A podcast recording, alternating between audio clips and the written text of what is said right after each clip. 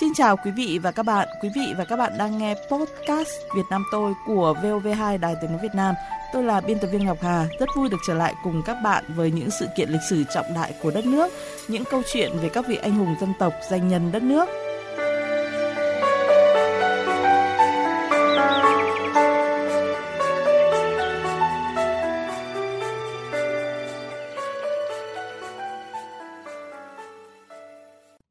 Quý vị, thưa các bạn, dưới thời phong kiến trong 21 làng khoa bảng tiêu biểu của cả nước, tức là những làng có hơn 10 người đỗ đại khoa từ phó bảng trở lên, thì Hà Nội có đến 6 làng, một trong số đó phải kể đến làng Nguyệt Áng. Theo các nguồn sử liệu, làng Nguyệt Áng, xã Đại Áng, huyện Thanh Trì, thành phố Hà Nội là nơi có truyền thống hiếu học, sản sinh ra nhiều nhân tài có công lớn với đất nước. Cùng với Tả Thanh Oai, Nguyệt Áng là ngôi làng khoa bảng thứ hai ở huyện Thanh Trì. Làng Khoa Bảng Nguyệt Áng là đất học nổi tiếng của đất Kinh Kỳ khi xưa vì nhiều người đỗ đạt làm quan to trong triều nên Nguyệt Áng còn được gọi là đất trạng. Nguyệt Áng không phải là ngôi làng có người đỗ đạt sớm, nhưng đây là một trong sáu ngôi làng khoa bảng nổi tiếng của đất Thăng Long xưa, là vùng chiêm trũng, đời sống của nhân dân lúc nào cũng khó khăn nên đã hun đúc cho người dân Nguyệt Áng chí hướng vươn lên bằng con đường học vấn. Nguyệt Áng cũng là nơi sản sinh ra nhiều nhân tài phụng sự cho đất nước, trong đó nổi bật nhất phải kể đến trạng nguyên Nguyễn Quốc Trinh. Ông Nguyễn Trọng Trường, cán bộ văn hóa xã Đại Áng, huyện Thanh Trì, Hà Nội cho biết.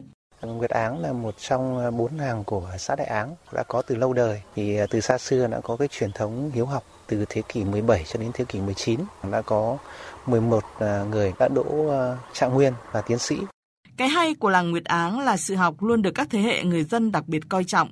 Trong các dòng họ ở làng Nguyệt Áng thì họ Nguyễn và họ Lưu là có nhiều người đỗ đạt hơn cả. Đặc biệt là dòng họ Nguyễn, có những gia đình, cha con, chú cháu, anh em đều cùng đỗ đạt. Chẳng hạn như ông Nguyễn Đình Trụ đỗ tiến sĩ, con của ông là Nguyễn Đình Bách đỗ tiến sĩ năm 1683 và em của ông là Nguyễn Đình Úc đỗ năm 1700. Ông Nguyễn Danh Truy tự hào khi nói về truyền thống khoa bảng của dòng họ mình. Làng Nguyễn Áng đây có Nguyễn Danh Thọ, là khai khoa đầu tiên đỗ năm 1631, rồi dần dần năm lưu dắt đến là Nguyễn Đình Trụ là đỗ năm 656, rồi là Nguyễn Quốc Trinh là đỗ 659, Nguyễn Đình Quý là năm năm 772.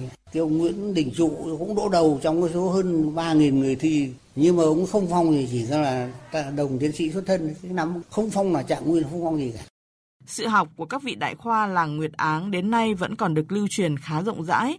Theo giai thoại mà làng kể lại, xét theo sự nghiệp học tập của các trạng nguyên trong nước thời đó, Nguyễn Quốc Trinh là người đi học muộn nhất.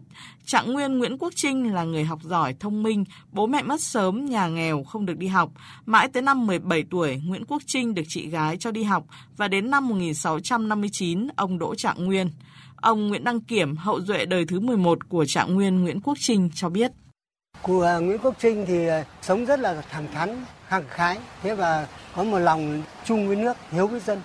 Thế sau khi mà cụ à, đỗ trạng ấy thì là do thông minh, học hành giỏi giang thì nhà vua cử sang Trung Quốc đàm phán. Sau khi trạng Nguyên Nguyễn Quốc Trinh sang nhà Thanh đàm phán đấy thì là do cái mưu lược, do cái khôn ngoan thì nhà Thanh đồng ý tức là cho chúng ta là 3 năm cung tiến một lần. Thế sau khi đấy về thì là cụ được phong tước chỉ quân công. Công lao lớn nhất với đất nước của trạng nguyên Nguyễn Quốc Trinh là việc ông đã hoàn thành xuất sắc nhiệm vụ triều đình cử đi sứ Trung Quốc. Tài năng đối đáp ứng xử của trạng nguyên Nguyễn Quốc Trinh khiến triều đình nhà Thanh ngạc nhiên khâm phục. Vua Thanh còn phong ông chức lưỡng quốc danh thần. Trí thông minh, sự chính trực ngay thẳng của trạng nguyên Nguyễn Quốc Trinh đến nay vẫn được lưu truyền. Nhà sử học Lê Văn Lan kể cái đài thu thiên ấy, là biểu thị cái trí của ông trịnh tạc đó, muốn thu hết cả thiên tức là thiên tử tức là vua về chỗ của nhà chúa.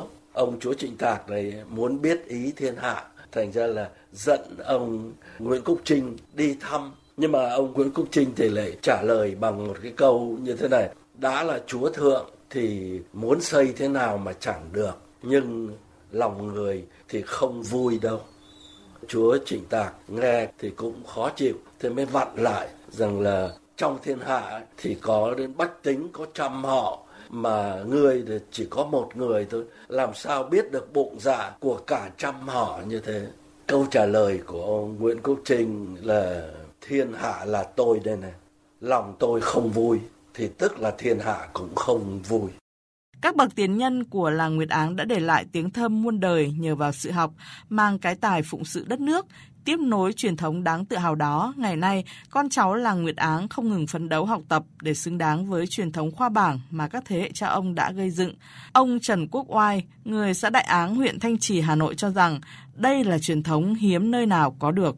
Với cái truyền thống hiếu học thì trong nhiều năm qua đối với con em ờ, trên địa bàn cũng chăm lo đến việc học, việc đỗ đại học rồi ờ, học tiếp lên các bậc học cao học như thạc sĩ, tiến sĩ, rồi các danh hiệu phó giáo sư, giáo sư cũng đã có và đấy là những cái truyền thống là cái điểm nhấn rất là đáng trân trọng sẽ tiếp tục phát huy trong thời gian tới. Có thể nói truyền thống khoa bảng chính là sức mạnh tinh thần để mỗi người dân làng Nguyệt Áng cần cù chịu khó và có ý thức trong học tập để xứng đáng với các bậc tiền nhân của làng.